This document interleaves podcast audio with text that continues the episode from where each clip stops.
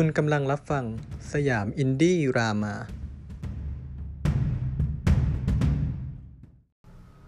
สวัสดีครับทุกคน ยินดีต้อนรับเข้าสู่สยามอินดี้รามาพอดแคสต์ EP ที่ 4 แล้วนะครับ ผมมี 3 ข่าวที่น่าสนใจเอามาฝากกันครับ อย่างที่เกิดนำไปตอนแรกนะครับ วันนี้เราจะมาพูดถึง 3 เรื่อง ซึ่งเป็นเรื่องของหนังไทย 2 เรื่อง แล้วก็จะเป็นเรื่องในส่วนของสตรีมมิ่งที่โด่งดังมากตอนนี้อีกหนึ่งเรื่องนะครับ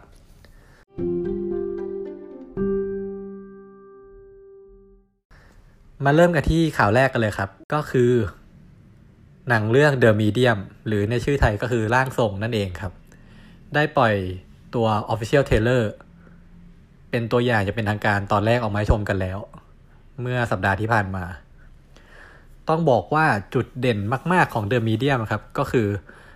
มันเป็นผลงานความร่วมมือของค่ายไทย ก็คือค่าย GDS กับทางเกาหลี ซึ่งก็คือ Showbox ซึ่งพอสองค่ายที่โด่งดังมากของสองฝั่งมาร่วมมือกันเนี่ยครับ นอกจากเรื่องของทุนสร้าง งบประมาณแล้วก็ไอเดียอะไรต่างๆ ที่จะได้แชร์กันแล้วเนี่ย ก็แน่นอนว่าเป็นเรื่องของคนที่ทำหนังมาเจอกันอ่าโดยไฮไลท์ของ การมาพบกันครั้งเนี้ยมันก็เป็นการพบกันของสองสุดยอด คนทำหนังผีแห่งเอเชียครับ ถามว่าสุดยอดยังไง คนทำหนังสองคนนี้คือใคร คนแรกเลยจากฝั่งไทยฝั่ง GDS ก็คือคุณโต้งบรรจงครับ คุณโต้งบรรจงก็คือผู้กำกับที่พาชัตเตอร์ของไทยเราเนี่ยไปโด่งดังทั่วโลก ถึงขนาดว่าฝรั่งเนี่ย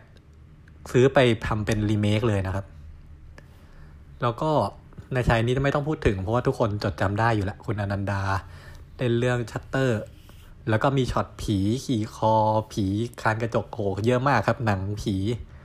เรื่องนี้กับช็อตในตำนานเนี่ยเหมือนเป็นต้นแบบเลยแหละให้หนังผียุคหลังๆ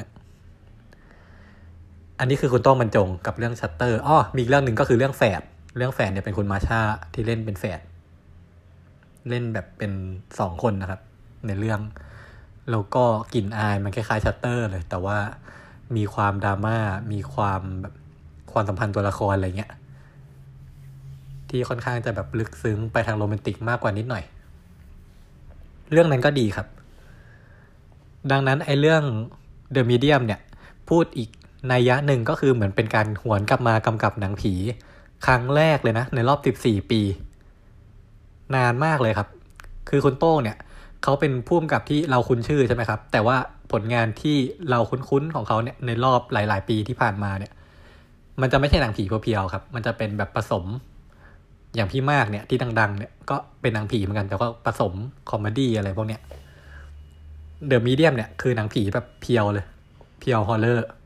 เรื่องแรกในรอบ14ปี แล้วถามว่าใครนั่งแท่นโปรดิวเซอร์อะมันแยกกันนะ ผู้กำกับก็คือคนที่คอยกำกับให้ผลงานมันออกมาว่าจะเป็นทิศทางไหน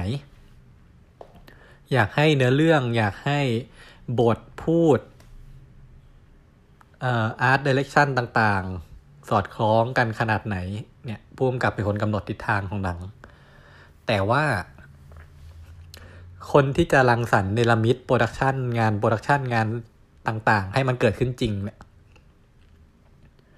มันเป็นบทบาทของโปรดิวเซอร์ครับ ซึ่งโปรดิวเซอร์คนเนี้ยต้องบอกเลยว่าตำนานของแท้แน่นอน เพราะเขาคือคุณนาฮงจินครับ คุณนาฮงจินเนี่ยก็คือคนกำกับเรื่อง The Willing The Willing เนี่ยหลาย ๆ คนอาจจะยังไม่รู้จัก แต่ว่าถ้าคนที่เป็นคอหนัง โดยเฉพาะคอหนังผีเนี่ย น่าจะไม่พลาดสักคนเดียว เพราะว่ามันเป็นหนังผีที่ดังมากครับ ไม่ใช่ดังแค่ในเอเชียนะ ดังไปทั่วโลกเลยครับ ด้วยความที่มันหยิบเรื่องความเชื่อพิธีกรรมต่างๆ พื้นบ้านของทางเกาหลีเนี่ยมาเล่น ประกอบกับตัวหนังเนี่ยมันค่อนข้างจะแบบ ไม่ mass ครับ คือเล่ามีความแบบ art พอสมควร มีความ slow burn มีความเป็นสืบสวนฆาตกรรม มีความลึกลับ mystery ขณะเดียวกันเนี่ยมันก็มีความสยองขวัญด้วย โดยเฉพาะช่วงท้ายๆเนี่ย คือโคตรสยองครับคนลุก ดูแล้วโอ้ทำได้แบบน่าสะพึงอะไรขนาดนี้เนี่ย อันนี้คือสิ่งที่ The Willing ให้เราเต็มๆ ซึ่งคุณนาฮงจินเนี่ยฝรั่งทางเมืองนอกเนี่ยคือเขายกย่องมากนะ ไม่ใช่แค่ คนดูฝั่งเอเชียฝั่งเกาหลีอะไรอย่างเงี้ยพอโป๊ะเชะมาจับมือกับฝั่งไทยเราเนี่ย ซึ่งชัตเตอร์เนี่ยก็คือดังเหมือนกัน มันก็เลยเป็นเรื่องที่น่าสนใจมากครับ The Medium พอปล่อยตัวอย่าง official อันแรกออกมาเท่านั้นแหละ เป็นกระแสเลยครับ เพราะว่ามันมีแบบมันมีกลิ่น เออ มันมีกลิ่นมีมีรสมีรสชาติมี mood and tone ของคุณนาคงจินเนี่ย โคตรเยอะครับ เยอะแบบเยอะมาก ฉากแบบนี้มูฟแบบนี้ อ่า อารมณ์แบบนี้ แล้วก็มันก็จะมีพวกจังหวะแบบซูมอินซูมเอาจังหวะกล้องสั่น จังหวะแบบจังหวะโฟกัสใบหน้าคน ที่กำลังแบบก้มหน้า แล้วก็เผลอสยะยิ้มออกมา เออ อะไรแบบเนี้ย ความน่ากลัวที่มันค่อยๆก่อตัวขึ้น กับเพลงที่มันแบบมาเป็นจังหวะแบบถึงถึงถึงถึง เหมือนมันมันเล้า เออ มันเล้าให้คนดูแบบตื่นเต้นไปกับหนังว่า เฮ้ย อะไรวะเนี่ย เฮ้ย นี่อะไรอะ เฮ้ย แล้วนั่นอะไร เออ ประมาณเนี้ย เนี่ยคืออารมณ์ของเดวิลลิงเต็มๆเลย แต่ก็เชื่อว่าด้วยการร่วมมือกันแบบเนี้ย แล้วเลือกคุณโต้งมาเนี่ย แต่ว่าเขาต้องการไอเดีย ต้องการวิธีการเล่าเรื่องที่มาจากคุณโต้งครับ เพราะฉะนั้นผมค่อนข้างมั่นใจเลยว่าไอเดอะมีเดียมเนี่ย มันถึงมันจะตัวอย่างที่ออกมาเนี่ย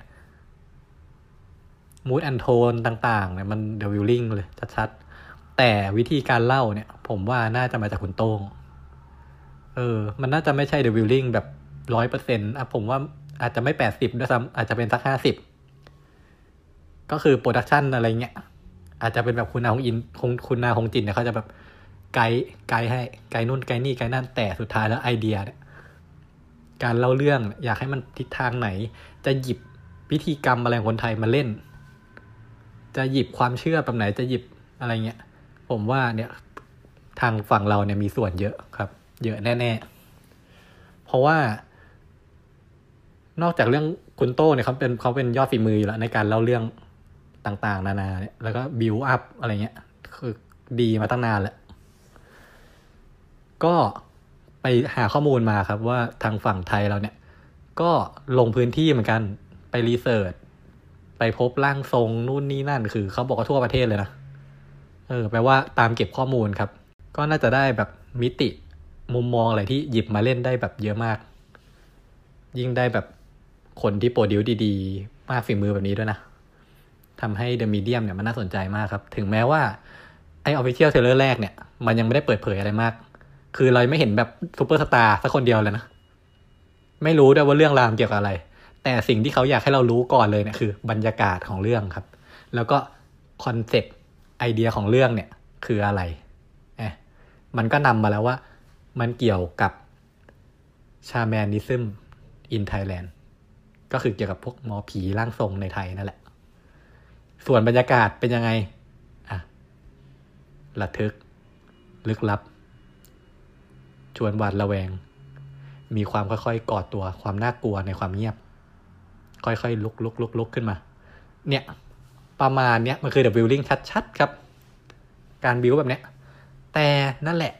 เนื้อในเนี่ย คนโต้งแน่นอนคนไทยครับ น่าสนใจมากครับ คิดว่า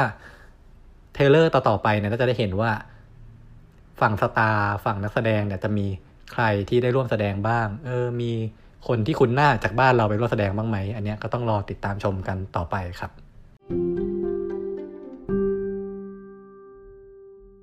อีข่าวต่อมายังอยู่ที่วงการหนังไทยนะครับ จะขอพูดถึงหนังไทยที่คนญี่ปุ่นเนี่ยได้ดูก่อนคนไทยซะอย่างนั้นนะครับ เรื่องนี้ก็คือเรื่องเพราะเราคู่กัน The Movie ครับ เพราะเราคู่กัน The Movie เนี่ยเป็นโปรเจกต์ต่อยอดนะครับจากซีรีส์ดัง ซึ่งแสดงนำโดยขวัญใจสาวๆน้องไบร์ทวชิรวิชญ์ และน้องวินเมธวิน ในส่วนของตัวหนัง The Movie เนี่ยเป็นการนำเอาซีรีส์ที่โด่งดังนะครับคือคือเพราะเราคู่กัน Together the Series และเพราะเรายังคู่กันสองเรื่องเนี่ยมาเรียบเรียงใหม่ให้กระชับกว่าเดิม แล้วก็มีการเพิ่มเติมพวก hidden scene ต่างรวมถึงทำเพลงประกอบแล้วก็ทำการตัดต่อใหม่ด้วยทำให้เพิ่มความฟินความจิ้นมากขึ้นนั่นเองนะครับตัวหนังเนี่ยเลื่อนฉายในบ้านเราตั้งแต่เดือนเมษานู่นครับ เพราะว่าติดปัญหาเรื่องโควิดนี่แหละ เออ ก็เลยเป็นทางญี่ปุ่นเนี่ย เขาได้ดูก่อนก็คือได้เข้าฉายไปแล้วตอนเนี้ย ไปตามกันที่แฮชแท็กขั้นกูเดอะมูฟวี่อินเจแปนครับ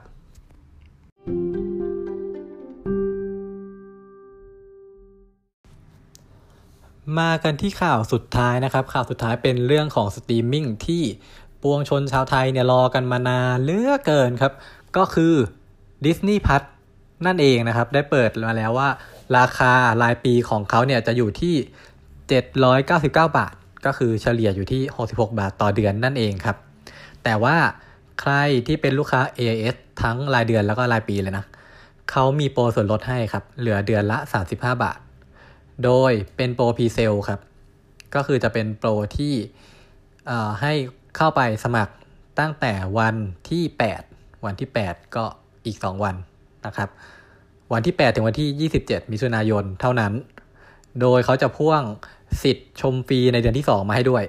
ก็คือพอเราสมัครไปจ่าย 35 บาทใช่ไหมเดือนที่ 2 เนี่ยไม่ต้องจ่ายไอ้35บาทเนี่ยก็คือดูฟรีเดือนที่ 2 นะครับ โดยทาง Disney Plus เนี่ยเขาก็ได้การันตีว่าจะมีหนังของเขาเนี่ยลงไปถึง 700 เรื่องเลยนะ แล้วก็มีซีรีส์ exclusive อีกมากมายเพียบครับ อาทิ Loki Star Wars ภาคเสริม The Mandalorian นั่นแหละ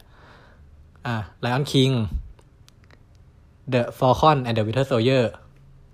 Toy Story อ่าพูดชื่อมาแค่นี้ก็หนังดังล้วนๆนะครับ ยังมีเรื่องอื่นอีกที่ได้ข่าวมาเช่น Pirate of the Caribbean เออเนี่ยก็น่าจะมี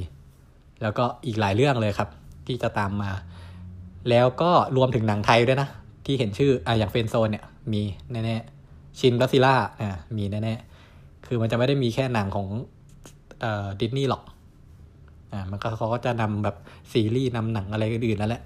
เข้ามาฉายด้วยนะครับ ก็ใครสนใจลองสมัครกันดูได้ครับ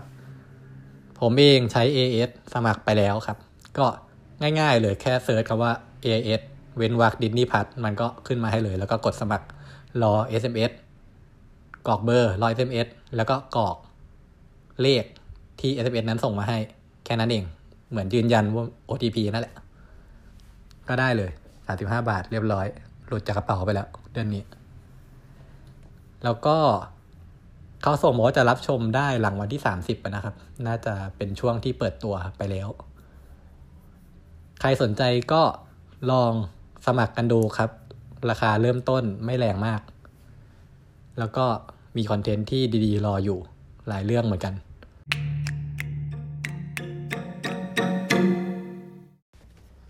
เป็นยังไงกันบ้างครับกับข่าวที่เอามาฝากกันในรอบสัปดาห์นี้ เดี๋ยววันเสาร์หรือวันอาทิตย์ถ้าไม่ติดอะไร เดี๋ยวจะกลับมาพบกันอีกครั้งหนึ่งใน EP ที่ 5 พร้อมกับรีวิวหนังที่น่าสนใจครับ